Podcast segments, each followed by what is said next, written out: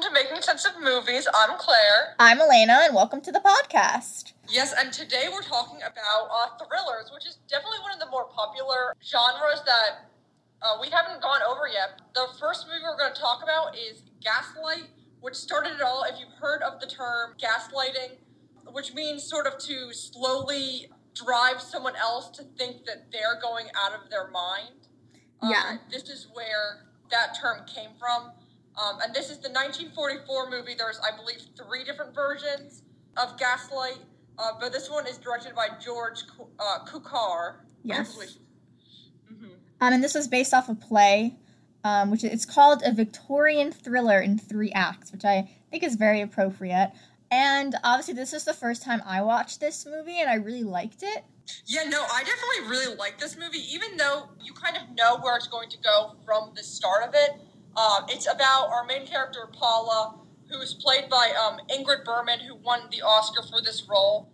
And she gets married very quickly to this other man named Gregory. And they move into her, uh, her aunt's house, who was this famous, famous opera singer um, who was murdered because someone was trying to find these precious jewels within um, her home. And Paula starts hearing all these weird sounds, and like the lights start changing um, or dimming, and she believes she's going out of her mind. And spoiler alert, but the husband, Gregory, ends up being behind everything. So going into this, you kind of know that, like, oh, he's the villain, he's the one who's doing all this to her. But I think it'd be really interesting to hear about this from someone who, like, just had no idea what this was about. But so I obviously I know like we were we did psychological thrillers for this episode, so I knew going into this um, that it was going to obviously someone was going to be gaslighting her. Um, but I really didn't know like what else it was about. I didn't know like what it was surrounding, where it was taking place, who any of the characters were. But yeah, it was just it. You can definitely like tell what's gonna happen. You know from the beginning that he's doing this because you see him do this. You see him tell her. Um, it kind of starts out slow. Um, you know that she basically so she sees her aunt murdered. Uh, she doesn't see her murdered. She finds the body, and they send her to Italy to learn how to sing. So, um, so they want her to be like her aunt, like the famous opera singer. She falls in love with this uh, composer. They're they know each other for two. They're together for two weeks, and then they get married. And you kind of start to see like very how controlling he is. I mean, you the thing about this movie, why I think we kind of put it in the thriller, is that you don't know why he's doing this. Like Yeah. you don't know why he's making her crazy, and I think that was something that I kept thinking about. Um, Mhm. and it kind of starts slowly where he he's kind of like, oh, like you've been really forgetful lately, and you you know you're just like really tired all of a sudden. And she's like, I don't think I'm forgetful. Like I don't think I'm tired. And then he gives her a brooch and she loses the brooch, which in reality she doesn't. He hides it, but she believes she lost it. And she's like, you know what? Maybe you're right. Maybe I am getting forgetful. And he leaves every night, and she starts to hear these noises. And anyone in her house, um, Elizabeth, who's the cook, and Nancy, who's the other maid, are like, I don't like. What are you talking about? I don't hear anything. I don't see the gas dimming, which is one of the big things in the movie. Um, and then like as an audience member, I knew she wasn't crazy, but I can see how you can think that because no one else is corroborating her story.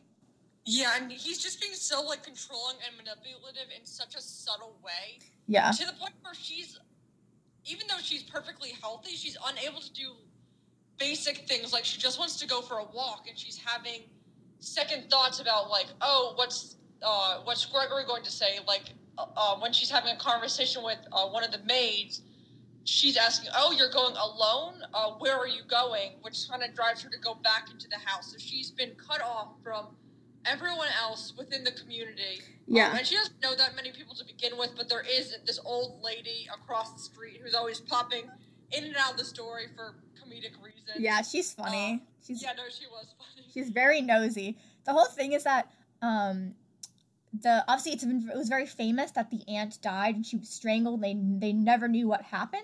The old lady is like, I just really want to go into the house and like see where this woman was murdered because she's like she's obsessed with murder mysteries, which I think is very um honestly like for a movie made in 1944, it's very much today. If you think about like true crime thrillers, you meet the old lady like reading a a murder mystery book, and she's like, I love this. Um, but yeah, so she is very funny, and it isn't until um, we have this detective who kind of sees Paula, and he knew her aunt, and he's like, oh, she looks like the aunt.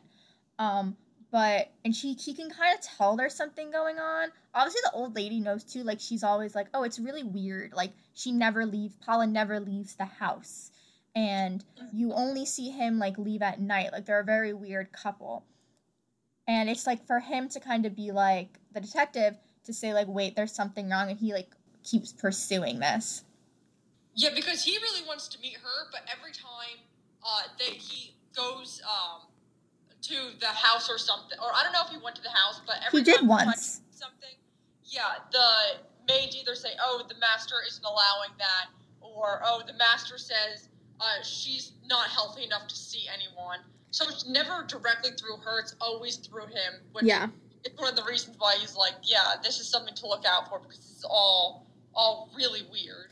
There's Uh, also like the two maids, the cook and um the maid Nancy. I feel like they were also like enabling him to do Yeah. this, you know? So like Mhm. Nancy, I I don't like Nancy. She's very annoying.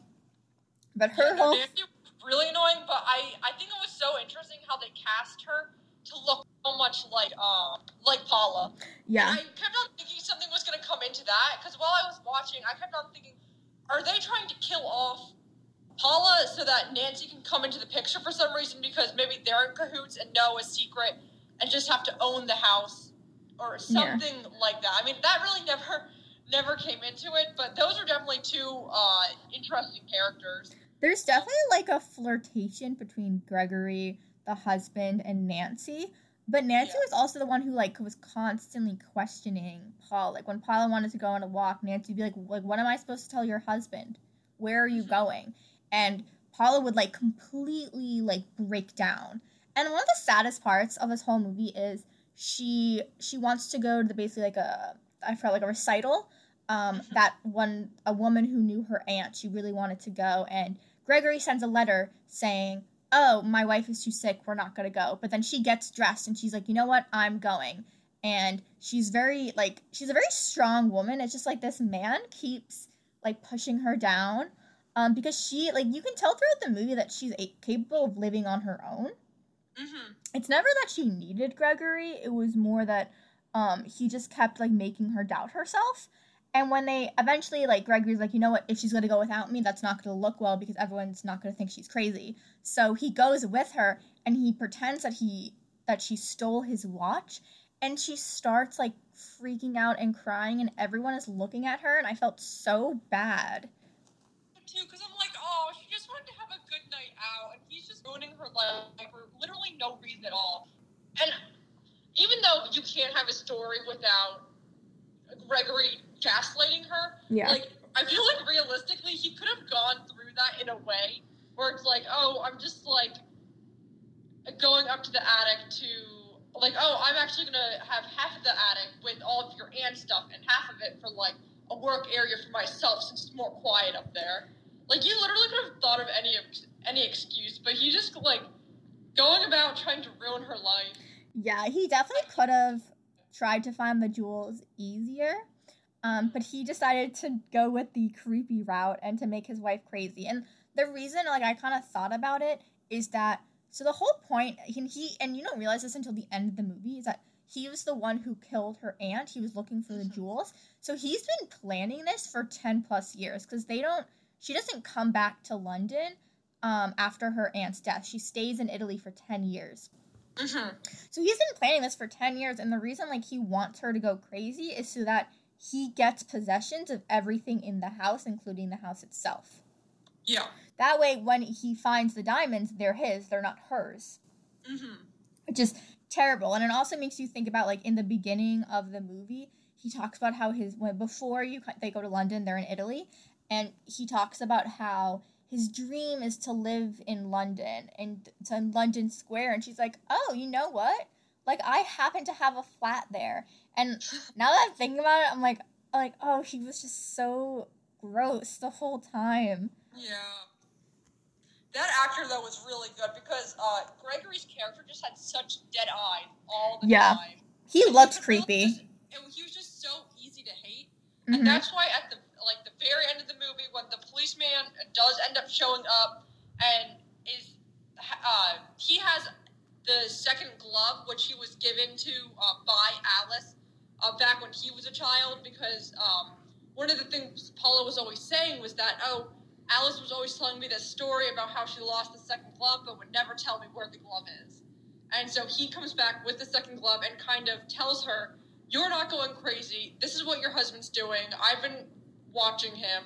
And that moment, there was just so much satisfaction to see Paula kind Yeah. of get life back and be like, Oh my God, I'm not going crazy. But then she ends up thinking the policeman was never there because she's just so uh, used to believing Yeah. what her husband is saying.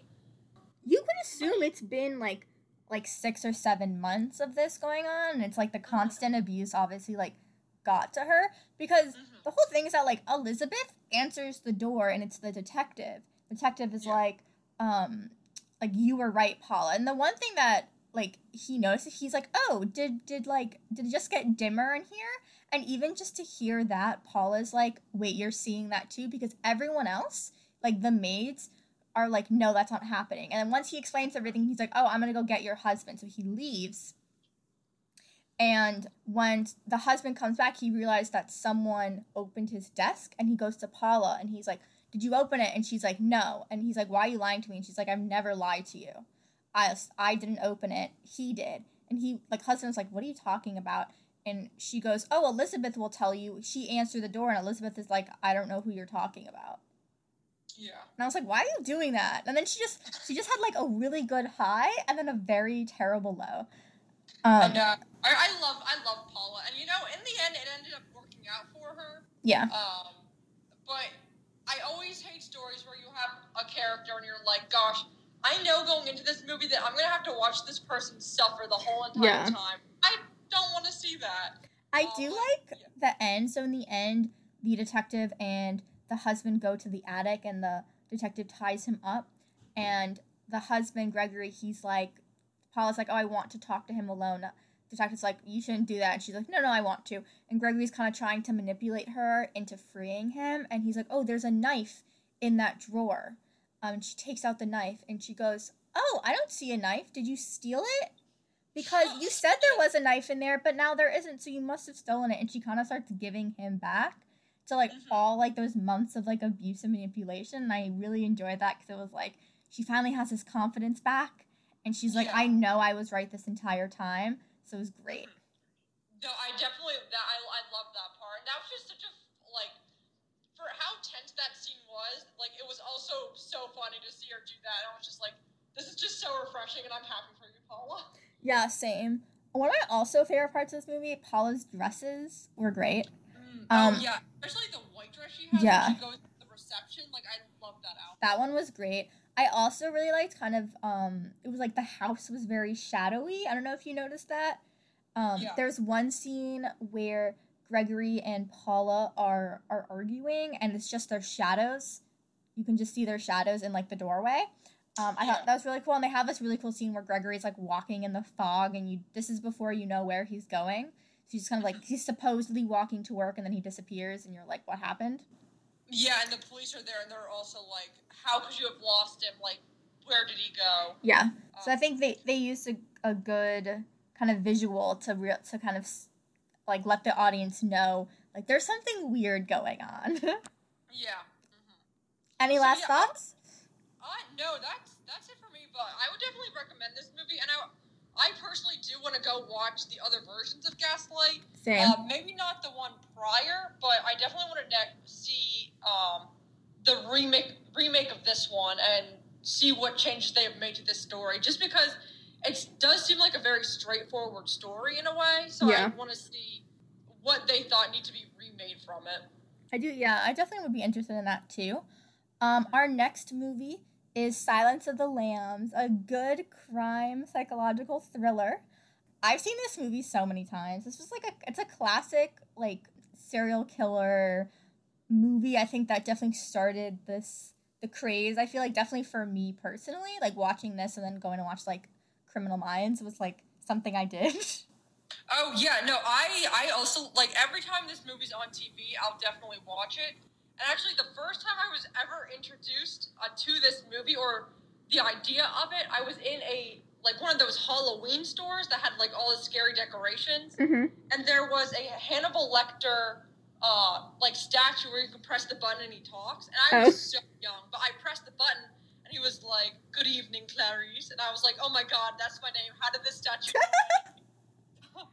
Oh, that's so yeah, funny. no, I I think this movie is so well done.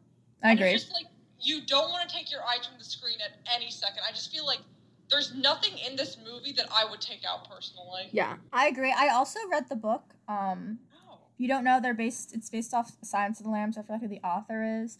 Um, but I read the first two, which is Red Dragon and then Silence of the Lambs. It's a pretty, it's a pretty faithful book to movie adaptations. Like things I didn't think they would put in this movie with some like from the book that they did. There's like a scene where she's going to the entomologist and they're playing like chess or checkers with the bugs. That's like taken straight from the book. So I really enjoyed that. If you don't know the plot of Silence of the Lambs, it follows Cali- uh, Clarice Starling, who's a FBI agent, and she's kind of put on the case for uh, Buffalo Bill, who is a, a killer who had who has been killing and abducting women and then taking kind of cutting out their skin. Um, Mhm. And you don't know why he's doing this. You don't know who this is. They kind of just nickname him Buffalo Bill. I, I forgot why specifically. But she's put on the case because the senator's daughter was taken. And um, the head of the FBI of the unit says go to Cla- says to Clarice, "Oh, you should go talk to Hannibal Lecter. He might have some insight on this case." And Hannibal Lecter is played by Anthony Hopkins, who basically is a serial killer who would eat his victims. Hannibal the Mhm. cannibal, um, and he uh, basically kind of like profiles him. They kind of have this really weird relationship where he wants to know more personal things about Clarice, and in in in order for him to like once he knows that, he'll give more information about the killer. Mm-hmm. It's very Yeah, creepy. because Buffalo Bill's sort of like a copycat of Hannibal Lecter, not in the eating person sense kind of way, but was just like inspired by him. yeah, you which can. is um, why uh, Hannibal Lecter is such a like a big part of this movie because they have to go to him in order to find out uh, what Buffalo Bill is doing. Yeah, Um, and Anthony Hopkins does an amazing job. He won for this role, and he was only in it for 16 minutes. yeah, it was the, good. The shortest amount of screen time uh, for winning an Oscar. I don't think so. Oscar. 16 minutes? I think the woman who was in um, what? i- Who is it? Um, she was played Queen Elizabeth. I thought she was in it for like nine minutes. Oh, really? Okay, well, well, I can fact check that then. Um, But we'll we can get continue. back to that. We'll Yeah, continue. we'll continue Um. But also, Jodie Foster won an Oscar for playing uh, Clarice Starling. Very well done, um, as well. Mhm. Honestly, Yeah, I it's a good crime crime movie. Also, because you see from the other side as well. So you're seeing, like, you see the abduction of the senator's daughter. You see what Buffalo Bill is doing, Mhm. and you know that like when they're when like the FBI is doing something, they're nowhere close to where he is or even knowing who he is. And the whole thing is like all these like twists and turns um that kind of lead them to obviously knowing who Buffalo Bill is. Mhm. Oh yeah. Uh, sorry, I was just looking it up. So yeah, you're right. It was Judi Dench uh, for, for eight minutes in Shakespeare in Love. I told you. Uh, yeah. Uh, but yes, going back to Silence of the Lambs, uh, one of the things I love is the opening scene with uh, Clarice in it when she's doing her FBI training, and especially the one shot where she gets into the elevator with all the rest of the guys, because I just feel like that sets such a scene for this is such a predominantly male uh, job, Yeah, and Field. and we see that later because there's another scene where They're going to- boss- Oh, I thought it was the scene where they go. She goes to the funeral to examine the body. Yeah, no, that's the scene I'm talking Oh, about. Oh, yeah. And, um, Continue. uh, and Jack Crawford is saying that like, oh, we should talk about this some other time because uh, it would ha- had to do something of a sexual nature, and uh, Clarice was there, and obviously Jack didn't feel bad about talking about that stuff around Clarice, but he was like, oh, I have to like set a precedent for everyone else since everyone's watching me, but uh, and Clarice kind of comes back and is like, well, that's like not the way you do it because everyone is watching you, so you shouldn't say stuff like that. Yeah, you should treat her like an equal. Yeah, it definitely yeah. has some like commentary about that because she is the only female on the team, and mm-hmm. that kind of in some way goes to her advantage because Hannibal Lecter will like talk to her compared to anyone else. Yeah. I also really like the scene where um, Clarice is interviewing Hannibal Lecter, just kind of like because you know there's all this tension and there's all the other people in he's in a mental institution in there, and they're like yelling and screaming, and she has to walk this like long hallway mm-hmm. to get to him. So I've always I always like those scenes. Yeah, that's a really tense one. I'd say my favorite scene would definitely be uh, the very end scene where uh, Buffalo Bill turns off all the lights and is looking yeah. through um, the, the night seeing glasses. Yeah, yeah. Just because that whole scene where Clarice is in the house is so stressful. And at the very end of the movie, uh, like my mouth hurt, and I was like, oh my gosh, I think I had my jaw clenched for that whole like 15 minutes or so. Yeah. If you don't know that what that scene is, as at the end of the movie, they th- they know who Buffalo Bill is, but Clarice she finds a connection between one of the victims. She because Hannibal Lecter said that he knew that Buffalo Bill knew his first victim, so she starts to interview some of her friends, and she gets to this guy, um, I think Jack, and she doesn't know that he's the killer, but obviously we do. We know what he looks like. So she's like going through the house, and she's just kind of like, and you kind of think like at any moment the shoe will drop, and then she mm-hmm. sees, um, I think like a headless moth, and that's important because one of the victims had a moth stuffed into her mouth yeah, and um, he also she also sees all the yarn that's there since uh, she knew that he was making like a dress out of skin. Um, and so he must have been a good sewer. Yeah, he had all the sewing equipment there as well. Yeah, and then she like pretends to leave, and you think everything's gonna be fine, and then it's not. Mm, yeah, then all hell breaks. Yeah, exactly. But that was a great ending because it really like amps up the tension. Uh, yeah, another part of this I like is that the part where Hannibal. Uh, so one of the reasons Clarice got Hannibal to talk so much is because she promised, "Oh, I can get you moved to a new facility where you're going to have a window and um, just like a place to see nature outside." Yeah. And he agrees to it, and they're transferring him over, and they're they're in this middle zone where he's in the cage, this cage in the middle of I don't know this really big room, and he ends up attacking two of the guards and cutting off one of their faces. And in order yeah. to escape, he gets that face and puts it on his own so they can transfer him to an ambulance instead of the real man. Yeah, um, was... and I totally forgot about that part, and I was like, "Oh my gosh, that's like so creepy, but like very clever on Hannibal Lecter's part." Yeah, I love that scene because it's just so unexpected. Like it's become iconic, kind of yeah. what he does and the music that's playing. He's listening to like classical music, and then he just like goes like really violent. Um, I also just love Hannibal Lecter and how he talks. Um, some like classic lines when he talks about um, he talking about one of his victims. He goes, "I ate his liver with some fava beans," and of course the end of the movie where so at the end of the movie obviously he escapes and he's calling Clarice at this party and he goes, "Oh, I'm having an old friend for dinner." And that's just such like a throwaway line for anyone else but him to have. Yeah. It was oh, just yeah, so no, great. What a great way to end the movie. Yeah, just like a fun fact about this, because I did read the first uh, first book's called um, Red Dragon. So he's mentioned. So Red Dragon is about Will Graham. If you ever watched the show Hannibal, that follows him as well. Um, about how Will Graham he's catching this new killer, but it goes back flashbacks to how he caught Hannibal Lecter, and there was such a response to like this Hannibal Lecter character that like the author was like, okay, I'm gonna make a book more prominent with him more prominent in it, and then he wrote Silence of the Lambs. Oh wow, I didn't know that at all. And I actually I watched the Hannibal TV show, and I didn't know that uh, Will was already an existing character. That's interesting. Yeah. So he's the one like who caught him, and whole there's a whole other thing. It was actually a really good book, not that great of a movie. But this, I definitely recommend the TV show. The TV show is really good. Um, I had to, the, yeah, no, the one thing that I do like about the movie is I can't handle like gross stuff that well, and while Silence of the Lambs does have gore in it, I feel like it's not totally outright disgusting. Yeah, I agree. There's a few scenes because with the Hannibal TV show, it got to a point where I'm like, this is too much body manipulation. Like, the only thing I can think of from Silence of the Lambs is where um, Hannibal ends up carving that one guy so he had like wings out of his skin. Yeah, that Um, was a very um tense scene. Yeah, like I feel like in the movie, I think also it's just like the time period. There wasn't that much like gore. Um, there is a scene where she finds he, she's like he's like, oh, you should go talk to one of my old, what's it like victims? Like he was a therapist. I mean, he was one of his old patients, and it's literally like she finds his head in a jar. Oh yeah. Yeah, that was very creepy. Um, I was always like, I remember that scene because I watched this when I was like in high school, so that scene always like really stuck out to me. So you're just not expecting it.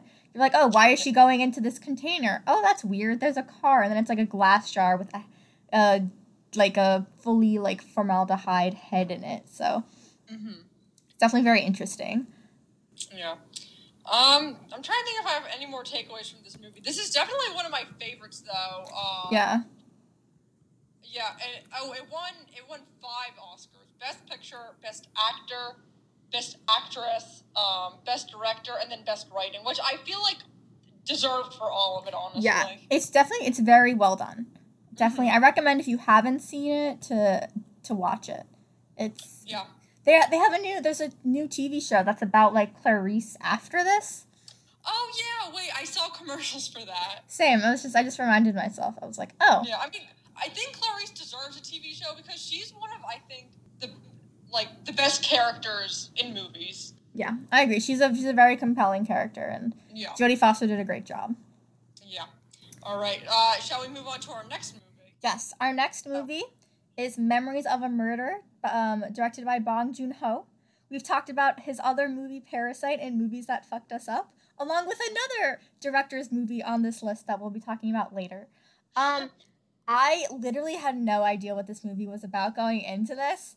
Clare was the one who picked it. And honestly, this is one that I've been wanting to watch for a while since uh, AMC recently was re-showing it, and I just never gotten around to it. But all of Bong Joon Ho's movies are good, so I'm like, oh, I I really do want to watch this. Uh, and the premise is it's a small uh, Korean town, and it's two detectives who are trying to figure out this case where there's um, women being raped, but there's it's always on a rainy night, and it's always after a certain song is played on the radio, which they find out prior or later, um, but they just have no idea who did it, and they're going through all the different people um, in the town who they think might have not a motive, but we're like we're in the same or we're in the location. Um, yeah. They also, um, so we have one detective who's coming from Seoul, and we have another detective who's from that town. The detectives from that town, I'm gonna say this, a little bit not not great detectives. Uh, Um, yeah, no, I agree with that. there's a- not a. A great comedic factor where one of the detective keeps drop kicking the suspects. That like- was so funny. like this movie is pretty dark but there's moments where it's it get it's it's funny and i think he does a really good job because it could get quite grotesque so one of the first scenes is you have um i forgot what his character is called but the detective who's from the town he's, he's um he's there to because someone reported a body and he's in this like field i think it's like a wheat field or something and it's kind of like a sewer and he looks underneath and then you have these really grotesque shots of like a dark body and all these bugs. Hmm and that's our first murder. And then you go to the second murder and i feel like very different to how the crime scenes were in silence of the lambs where they're very organized. Here the second murder was like chaotic. I don't know if you felt that No, I definitely felt that because it's just so different from the way we see crime scenes just like yeah portrayed on NCIS where there's like tape everywhere cutting everyone off. There was just random people everywhere and they kind of like for the first scene weren't letting any of or the reporters were just kind of wandering through and there was at one point a truck that goes over evidence like a footprint that was left in the dirt. Yeah, and there are people like going up to the body. Like there's no there's no forensics team there, and you just it's like a tracking shot where you're following not tracking shot, but you're like you're following the detective, and he's like, "What's going on?" I was like, "This is so chaotic." Like there's something was always happening during that scene. Yeah. Um, but you kind of basically follow them as they try to find out who is who killed these women, who raped them and killed them. And you first start out with um, a man who was um, disabled. I think he was like burned um, on. He was like burned on the um, by like fire on his face when he was a child. He has like webbed fingers, and it's obviously not him. From like even like me as an audience member, you you can tell he couldn't do it. He does not only does he not have the like capacity. Yeah, it's just like I I didn't think he did it, but the cops I think they just wanted someone to. Yeah, that's especially how the one cop who was from the town seemed. Like he just wanted to. Uh, he was doing his job, but he did seem like wanted to arrest the first person to just have it kind of over with. Um, yeah, and they like torture him. So yeah, they, they were, basically like, him and everything. They were. It, it, was very different from how uh, a crime scene would have been handled, uh, or a suspect would have been handled uh, here, I suppose. And in some ways, maybe it's more realistic. In some ways, showing yeah. like these these cops who just want to get something done, not necessarily because yeah. I think it's also because they just don't know. So they may have all this pressure because women keep dying, and. Yeah there's also there's other stuff going on. There are like all these protests. I don't really know like what's going on. It takes place in the 1980s. I don't really know like um politically like what's going on in Korea, but clearly there was something else. Um, yeah, I think the point of that though was to just show that like the reason they couldn't have so many people on the ground like watching the area is because there was like other things going on elsewhere. Yeah. So once so how they kind of they basically like about to arrest him and he he kind of so they take him to the mountain and they they're like digging a grave and they're like oh this is your grave like tell us what happened and um he does have very like he does have like detailed accounts of what happened to one of the women mm-hmm. so they think it's him and after they arrest him they basically go to do this like reenactment of what happened and he's unable to do it and then his dad comes and he's like you beat him up like he's innocent. I can prove it. Um, they also like they take his shoe and they do a fake shoe so like so that's his evidence. That's our first suspect, and he's automatically um, taken out. And at this point, we have the Seoul detective, um, who I think is more, much more equipped to what's going on. Like obviously, none of them have ever experienced something like this before, but mm-hmm. he's much more questioning. He is a bit more like he's a bit more observant. Yeah, because he kind of knows, like, oh, uh, he couldn't have done it because of the way his hands are, and because um, all the women who have been raped so far, uh, they're always strangled with a piece of their clothing, and to have to take off that clothing, this kid couldn't have done that. Yeah. Which is why they're doing the uh, the point of the reenactment. Yeah, and then um, they find so once he's kind of done, they find a third body, and then they kind of they start eating meat, I kind of felt thought that transition was a little.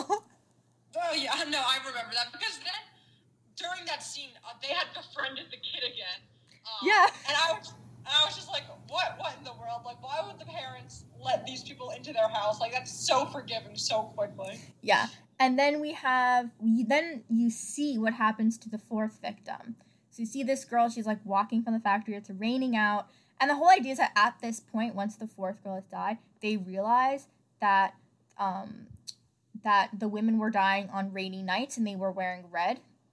Mm-hmm. That was like one thing that, that the Seoul cop noticed. And you see this woman, and this guy like literally creeps out under the grass, like out of the grass. She's like walking on a like a dirt path, and there's like kind of like a trough and a lot of grass. He mm-hmm. basically like jumps out and attacks her. Yeah, that that was really scary just because it happened so fast, almost like and the way it was shot, it was like if you turn your flash on your camera really fast, like that's how much light yeah. you got from the lightning. Mm-hmm. And then that's it. You saw his face for like a split second and nothing more. Yeah, exactly. And I don't know if you noticed this, but when there's a shot of her, she kind of like not a wide shot, but you can see the grass behind her, and oh, yeah. there's like like a very blurry hint of like a head popping up. Yeah. No, that was I, so I creepy. That was so scary. Um, just the whole thing made, made me frustrated that I mean, and I'm sure like they made it clear that there aren't a lot of resources that the, the detectives are working with. Yeah. But to have four women die in like basically the same location, I was just like, oh my god, like you guys have to like you have to be doing more. Yeah. Um, one of the other detectives, uh, the woman detective who's there, she's also the one who picks up on uh, the song and is in contact with the radio station and trying to figure out who's the one sending in this song every time there's a murder. Um, and I like her just because she does a lot more than um, the guy detective from the town. She does. She does. Yeah. Um, and then Because the guy- oh, I was just gonna say the guy detective from the town. One of his bright ideas was like, "Oh, since we haven't found any like hair DNA, that means he must not have any any pubic hair down there. So we should be searching for guys without pubic hair down there." Uh, and I was like, "Oh my god, that's like." I don't know. It seemed like something Homer Simpson would do. yeah, it was like not a good move. Um, Yeah. and then our sec- second suspect is, um, basically the two guy, the two detectives from the town. They basically go to see like not like a psychic, but she gives them a spell, so they go back to the crime scene and do the spell, and then someone else comes, so they hide. So then it's the Seoul detective who was revisiting the crime scene, but then someone else comes. So the Seoul detective hides, and it's this guy who takes out underwear and starts masturbating.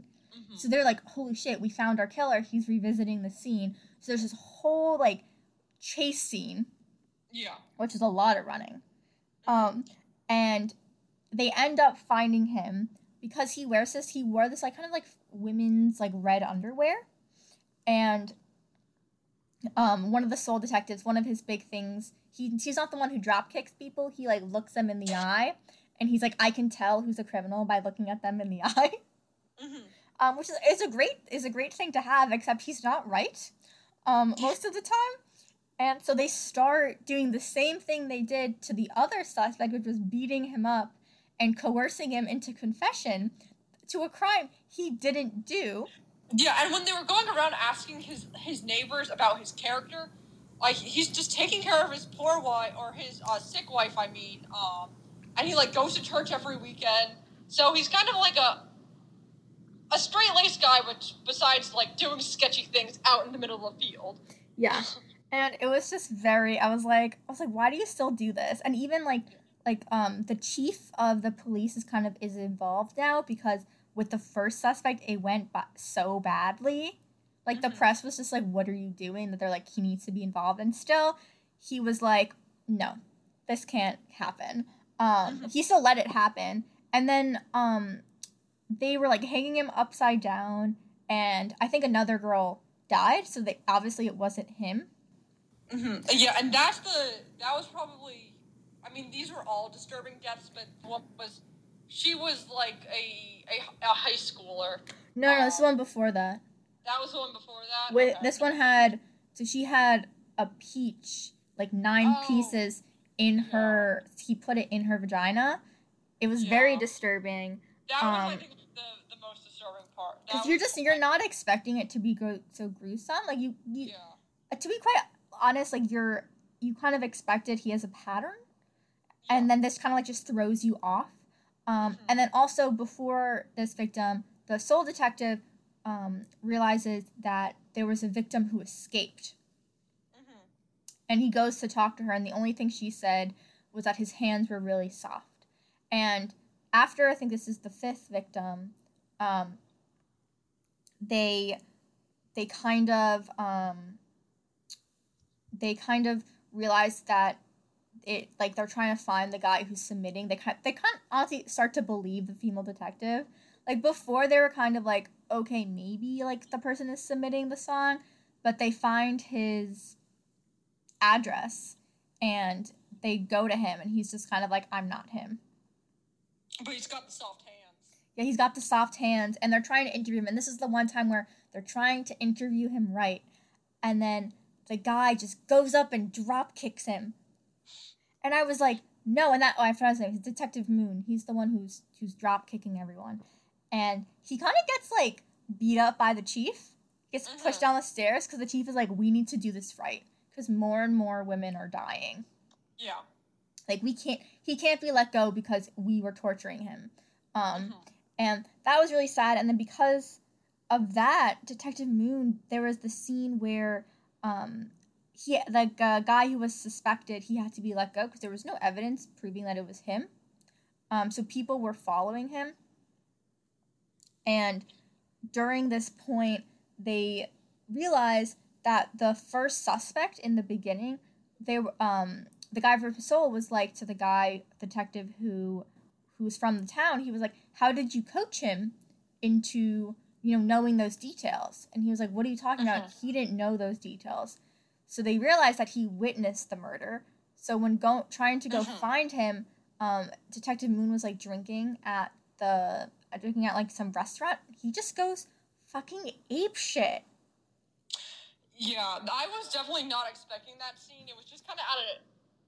It was just kind of out of nowhere. Um, Yeah, It, it was probably it was the only like straight out brawl within the movie. That's true. Yeah, it was the only movie, and then he gets like a nail in his leg, and then Oh, through this, they're trying to find the kid, uh, Kwang Ho. Finally, have his name in my found my his name in my notes. Um, who was the first suspect, and while they're trying to find him to ask if they know who, if he recognizes the killer, he gets hit by a train. Yeah, yeah, that happens. That was also horrible to watch. This, I feel like all the movies on this list could also fall under the category of, yeah, this fucked me up. Yeah. That scene, I was like, oh my god. The way it's shot, that train is moving so fast, and you see Yeah. his body get hit. Yeah, and his like, shoes. Oh my gosh. Yeah. Yeah. And then the Seoul detective is following the suspect, but he loses it. And this is when this uh, there's a schoolgirl that dies, and he like Mhm. he really mutilated her. Like that was the most gruesome. And Mhm. the whole thing with that, they're watching um, the guy because they found some DNA on one of the sus on one of the victims, and they have to send it to a lab in America because they don't have the um, material or the equipment to like to test the DNA to someone else. So they keep waiting for these papers, and the Seoul detective just becomes so so jaded that he kind of starts also like thinking about killing him because he like he killed he thinks he killed this girl. And there's that scene where they're in the tunnel and he's like about to kill him. And it's the Seoul detective who was like torturing victims uh, not victims um uh suspects before who was like you shouldn't do that. We should do this right.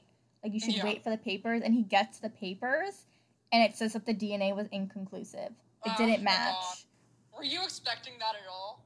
no i thought it would match I see. I didn't think it would match. I thought it was gonna be like another detective there or some twist like that. mm. Um, but yeah, and then at the the very end of the movie, um, the detective from Seoul goes back to the location of the first um, the first murder that had happened um, in that like I don't know like that small tunnel. yeah with the wheat girl there yeah. who also happened to be there um, all those years back, and she was saying, "Oh, uh, I came around here one time, and I actually saw a guy who like was also looking through the tunnel and said it like was a significant area for him, um, and." He was like, "Oh my god! Like that must have been the killer. Like, what did he look like?" And she was like, "Oh, he was just like the most average-looking guy."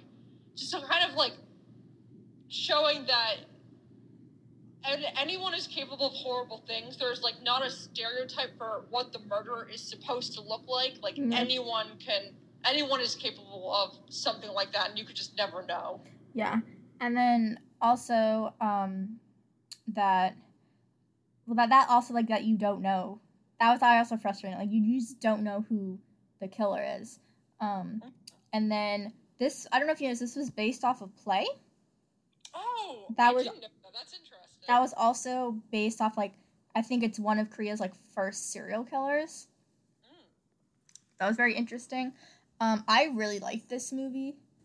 Yeah, no, this was this was definitely a great movie. Especially, I love the cinematography in it. There's so many shots that are very low to the ground. Yeah. especially like for all the horrible, horrible, horrible things that happen. There's so much beautiful scenery in the area. Just uh, there's just so much wind and vegetation in all the shots, and like so much greenery where it's beautiful to look at. Yeah, there's one scene of the Seoul detective. He's basically in this cabbage field and he's just kind of standing off to the side. It was I was I loved that's one of my favorite shots of the whole movie. Um, I also really liked how um Bong Joon Ho he did. It's a it's kind of like an ensemble movie. You can hear us kind of talking about all the different characters, but there's a lot of shots where every character is in that shot. It, he doesn't Mhm. do a lot of close ups between people. So that was like something that I wasn't used to. If you think about like how ensemble movies are now, it's a lot of like different shots um, of each character. hmm So it was nice to see them all interacting in one scene. I really like that. Yeah, I agree. Oh, um, on, speaking of everyone being in one scene, there's one, the reenactment scene, uh, where there's also um, another fight that breaks out when the father comes down to see the child. Yeah. Um, really good use of slow motion in that scene because um, you can just like see, even though it's supposed to be fast, everything like you can see what exactly what everyone's doing. So Yeah. I also really like that scene. Yeah. I think overall, I think we've talked about this movie for like 20 minutes. Um, but I definitely recommend it. It's very gruesome if you're not into like gory. I definitely don't think you should watch this, but if you are able to watch it, I highly recommend. All right, so then moving on to our next movie, um, also from Korea, um, it's Old Boy from 2003 Yes. um, by uh, Chan-wook Park, uh, who also did The Handmaiden, I believe. yes. Um, we talked about that movie and also the um movies that fucked us up. Handmaiden Yeah, is yeah. I don't know why I didn't connect it while I was watching it. I love The Handmaiden. It is a movie Yeah. that has gas and turns. Um, and this movie is l- nowhere the same plot, but just as much is happening. mhm. I hadn't seen this movie. Clare had seen it, and I'm so happy you didn't say anything because literally I was just like, "What's going on?"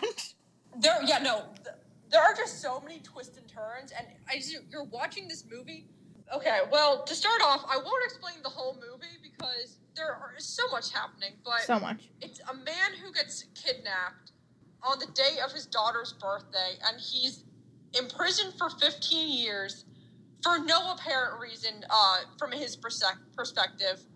And all of a sudden, he gets let out, and he's trying to find his captor within five days. So you expect this going into it to be a revenge story for like finding out why he was kidnapped for 15 years. hmm And it really turns out it's a revenge story, but not for who you think it would be for. Yeah. It's it literally like it goes out of left field. Like I don't think you can watch this movie and know what's going to happen at the end. Um Mhm. obviously spoilers ahead because we have to talk about what happened at the end. Um Yeah. so he's imprisoned for 15 years, basically in a room. You have no idea where he is. Um but he basically kind of like bulks up. He's like I'm going to like beat the shit out of the person who did this to me. And in the beginning you're like you're not really sure what's happening because he gets let out with like a suit he gets a cell phone like there are some people who are like giving him things and are like i don't know what's going on but Mhm. you know just take this and then he meets this girl she's a chef and he kind she kind of like takes him in and um she's mu- much younger than him and she takes him in and kind of is like interested. He wrote everything down that was happening to him, so she kind of Mhm. wants to help him. I was pretty like hesitant of her because you, you don't know why she wants to help him, and she seems to really like him. Yeah, which is certainly weird because he tried to attack her. Like, Yeah. As soon as he woke up. So as soon as that happened, I was like, "This is fucked up." But they ended up still being together, and like you said, she wants to help him unravel what's going on because he really doesn't have any resources at this point. Because while he was in prison, he learned that uh, his wife was murdered and that he was framed for his murder. And then he goes looking for his daughter for a short period of time, but realizes, oh, she was adopted, but still like, oh, at least she's got a good life. Yeah. Um, so the woman from the sushi restaurant is helping him track down who the mastermind was of all this. And they start with tracking down the dumpling place where he was given dumplings for 15 years while in jail. Yeah. So we do have a good like taste testing dumpling montage. There which is. I, yeah, and they end up tracking down the delivery man and like finding the prison where he was, and ultimately um, finding the mastermind, who just tells him like you, you I'm doing this to you because you talk too much, and you're kind of left with this question like, well, like what did he say? Because he doesn't know what he said. Yeah, and he has the opportunity. So once he tracks the guy down, he's like, "You have the opportunity to kill me, and you'll know like who did this to you, but you don't you won't know why." And then he gives him five days, and he's like, "You know what? If you don't know why in five days, I'm gonna kill that girl you were with." And he was like, "Oh, okay." Um, and then he basically ends up finding out that when he was, I guess, in high school before he moved to Seoul, he saw um, this girl who had died. He had seen her kind of um, in like a sexual way with with her brother Mhm. um, and she ends up dying. And at first you're like, okay, um, and he told someone he was like, oh, I saw her with this guy. I don't think he he didn't know that that Yeah. was her brother. Um, Mhm. but it ends up starting this terrible rumor that she's a slut, and she ends up dying. And then you go to the the what's happening now, and he goes, oh, that was you. Like you were her brother. You had sex with your sister. Um, and I'm sorry, like I I talked about this, but that's why, like that's why you put me in jail because I talked too much, and like that was the one moment, and I was like, okay, like that's like a very small moment for someone who was sleeping with his sister, like that's that's like um, a lot to do, and then Mhm. you you realize that it was just oh, sorry, I'd like. Um, and then the the guy who had who had kidnapped him was like, "Oh, that's not what I did like doing this for 15 years that was just one part of of, of your kind of torture and you realize he had hypnotized both him um, and the girl he was seeing um, so that they would like meet up and kind of fall in love and the girl he was seeing who he had sex with was his daughter Yeah. i I, I literally like could not understand. I was like this like I was so fucked up. Yeah, it really makes you want to pause the movie and be like, hold on a second, what is going on here? Because when you hear that, it's so messed up that someone would go through so much trouble to do that, and especially the the reveal. It's done through a book, so um, the main character is like flipping through, and I forget his name. Um, let me see what his name is. Um, anyway, he's like flipping through a photo album, and it's a picture of him, his wife, and his daughter and he keeps flipping through it and it's his like young daughter who he like remembers because there's photos of and then it becomes the, the girl from the sushi place and he kind of realizes like oh my god i had sex with my daughter. Um And and freaks and out. is saying that we're also going to like we have her and we have the same like book and we're going to show her as well. And he ends up like begging like no don't do that. Like you can't do that um, just because he's so um, i guess ashamed but i kind of don't want to use the word ashamed because of what happens next in the movie but um, well he cuts doesn't off his want- tongue. yeah, he pretends to be like a dog and is like licking uh, the master's foot, hmm um, and then cuts out his tongue. Yeah. And then The the mastermind ends up committing suicide, and um, the guy goes back to the hypnotist he saw and said, "I want to forget that's my daughter." Which is why I didn't want to use the word ashamed because obviously he isn't ashamed if he wants to continue that relationship. yeah. um, and you're shown the last shot of him and the the daughter like embracing, and you can kind of see in his eyes like you're not sure if he's like it's this look of sorrow because I kind of got the sense like the hypnotism didn't work and he still remembers Yeah. everything that happened. I think I think that as well. Um, honestly, the the master, the guy who thought all this up, is is insane. Like the amount of detail you have to do to to get this done. Like the he he was like, oh, I adopted your daughter, and Mhm. raised her, so I can do this to you. Yeah. Um, he also there's this whole thing where he has a pacemaker, and he's like, "Oh, I have a a little switch so that um like when I want to die, I can do it." And um, at the end of the movie, like once the main character, um, his name is Daesu, he cut off his tongue, um, and is kind of just like left there. The master goes to the elevator. He presses the button, and it's not the pacemaker. It's a tape of him and his daughter having sex, and he can hear it. Oh my god. And that was just like painful. I was like, this is, this is a lot. Everything comes Yeah. out of left field. I have no like. Mhm. It was yeah. If you haven't seen this or you need a good rewatch, like it was it was insane. I also just like I enjoyed um just kind of the style. There's a lot of like fun stylistic choices. Um there's a moment when he's like running from the dumpling place to the um where he was held and it's kind of like a it's a tilted and he's just like running straight up. I really like that scene. I thought that was like well shot. There's another scene when he's has this hammer and Oh yeah. to the guy who was basically looking after him when he was locked up for those 15 years is trying to get his gun and there's like these little dots that connect the hammer to his head as if like this is what's going to happen um there's also i forgot what scene where there was like words on the screen um just like those are like some just some fun like stylistic choices that i think lighten what what is like a very dark movie Yeah, it's a weird combination of that because there definitely are some scenes like or like that which are just very different from everything else that's going on. yeah Um, the other scene I really liked was the hallway fight scene. yeah that was and great took like three days to film. Um, and also a fun fact, uh, the one scene at the very beginning where he's eating the squid.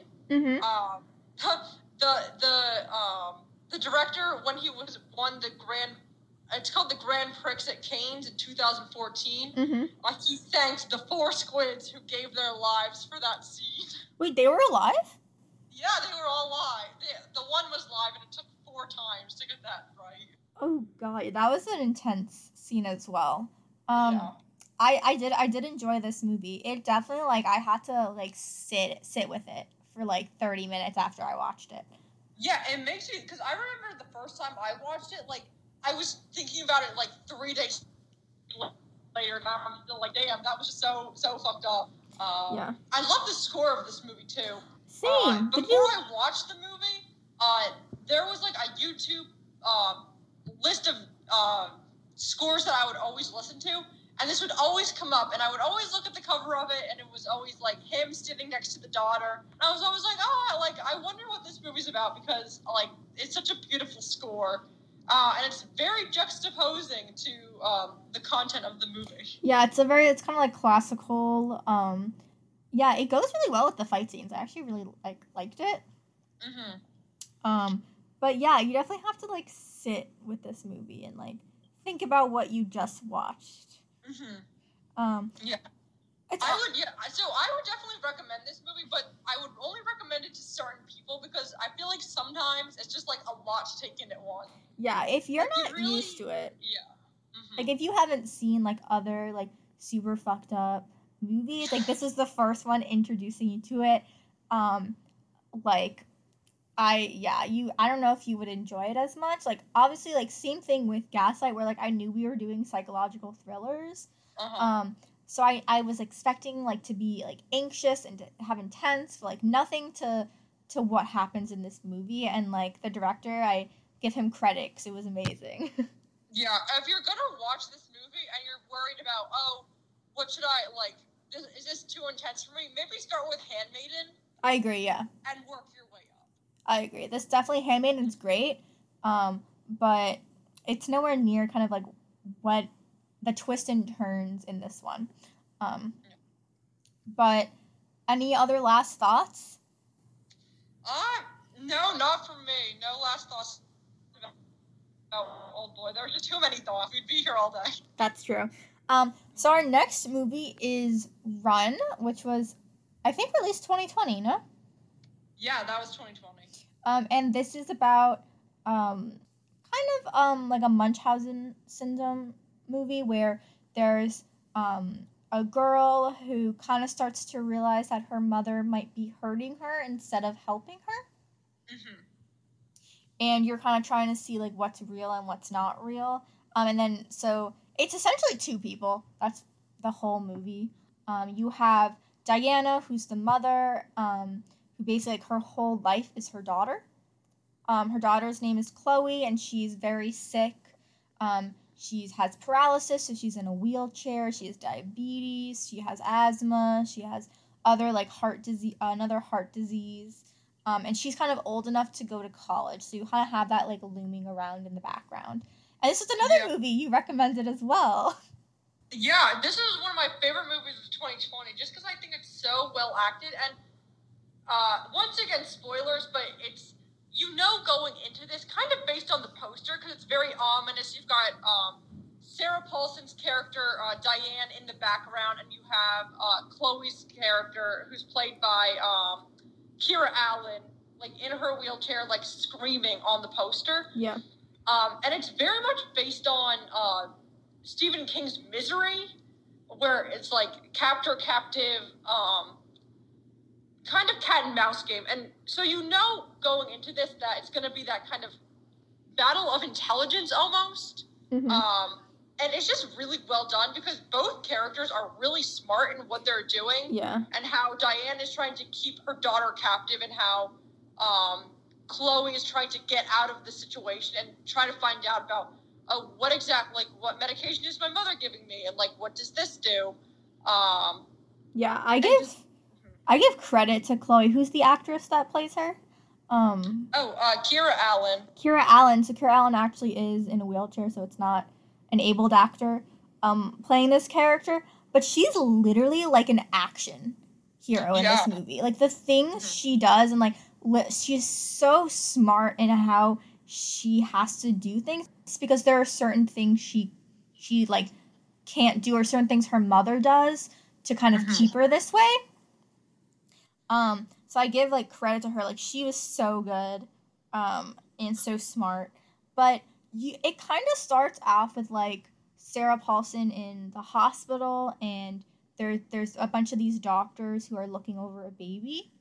And Sarah Paulson comes. That she's in like the baby's in an incubator, and she's like, "Oh, is she? Is my baby going to be okay?" And then it flashes back forward to the future, and obviously Chloe's like going to college, and it kind of sees like what she does every day, what she has to go through. Like she's homeschooled, she's completely isolated, and like how little seeds of doubt um is kind of planted, and it starts with her mom like goes to the grocery store, and the daughter when the mom's away wants to get some chocolate, but she's diabetic, so her mom's like very specific about when she gets chocolate, and she sees these pills and it they says it's for Diane.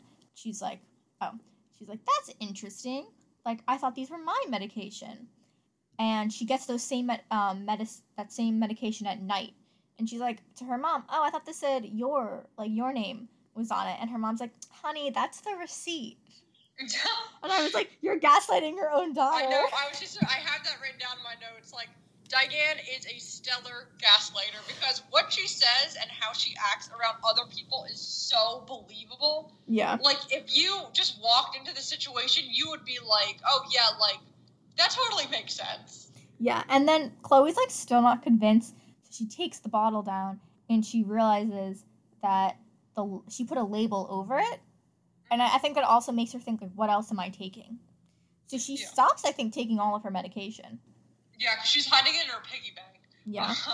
Um, yeah, and then she's trying to figure out. There's one pill that's green, and she's trying to figure out what exactly that one does. Mm-hmm. Um, Is it because the I new believe one? it's called trigoxin. I Yeah. think that's the one. Yeah. And she goes. Well, first of all, she's trying to get information over the phone, but she can't directly call the pharmacy because they know her number and know, and she picks up the phone and she's like, "Oh, Diane, like this is the first time you're calling from this number," so she puts it back down.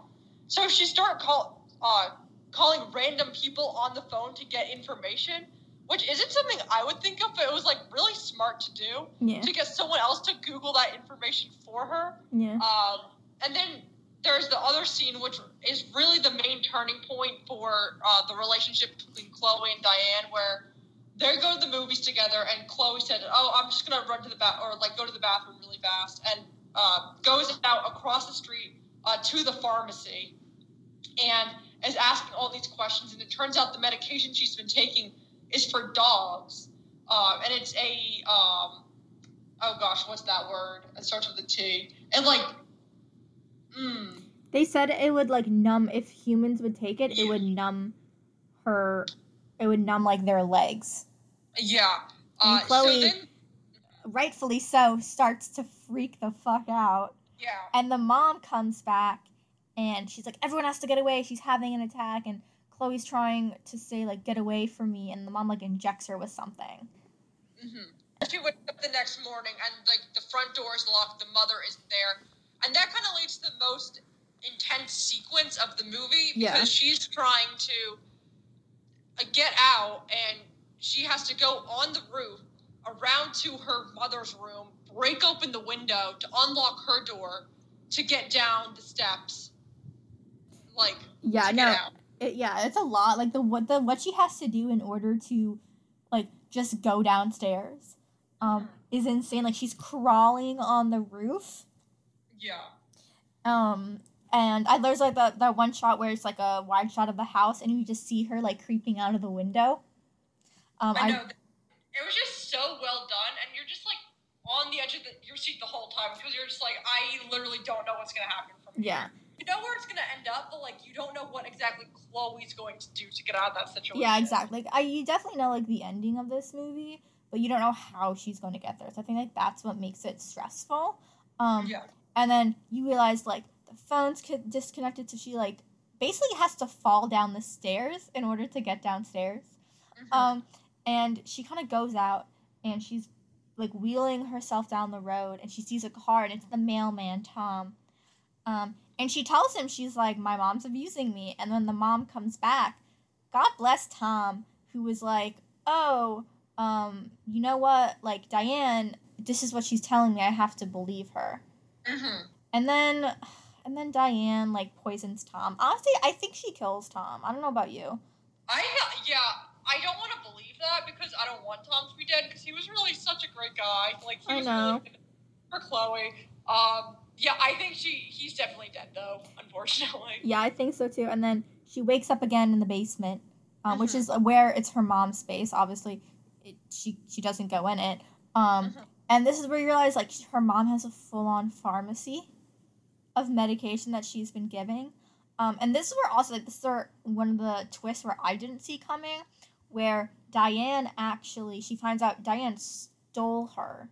So Mhm. Diane's actual daughter Chloe died that day in the hospital. That first scene in the movie, and then she takes Chloe, and Chloe sees pictures of her standing as a child, and she's like really confused.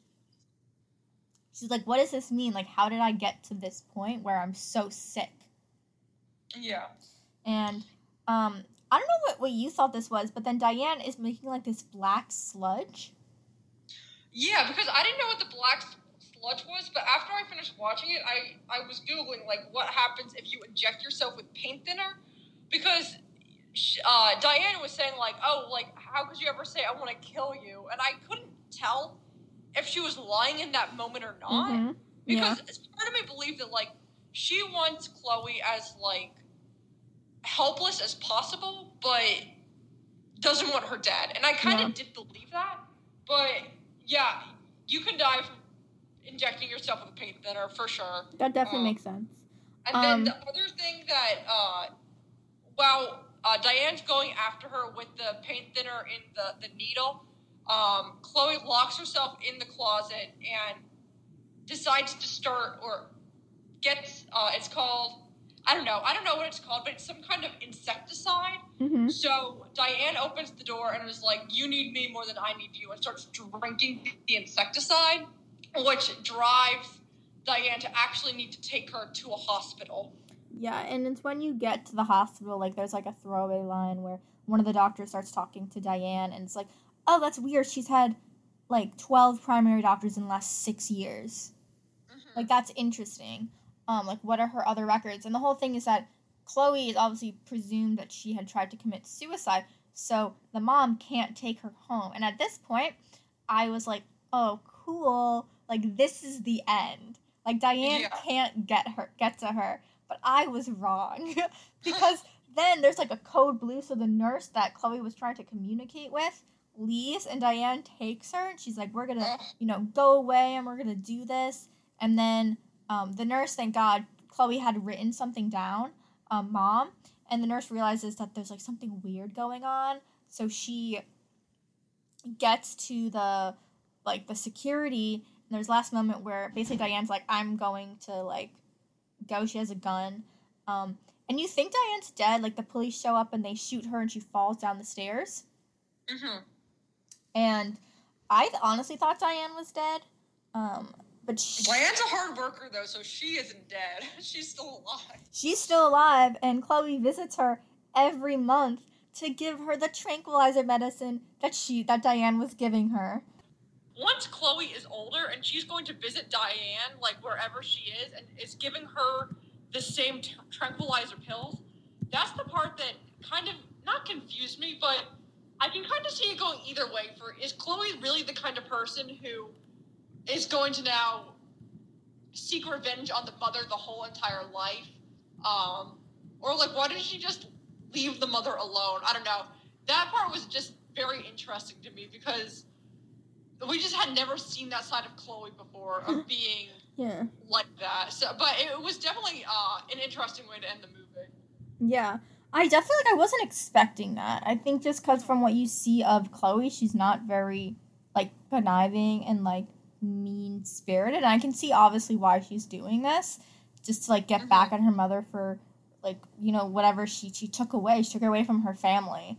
Mm-hmm. So I can see why. It was definitely really interesting. I was like, "Oh, I wasn't expecting that." As like our ending to the movie.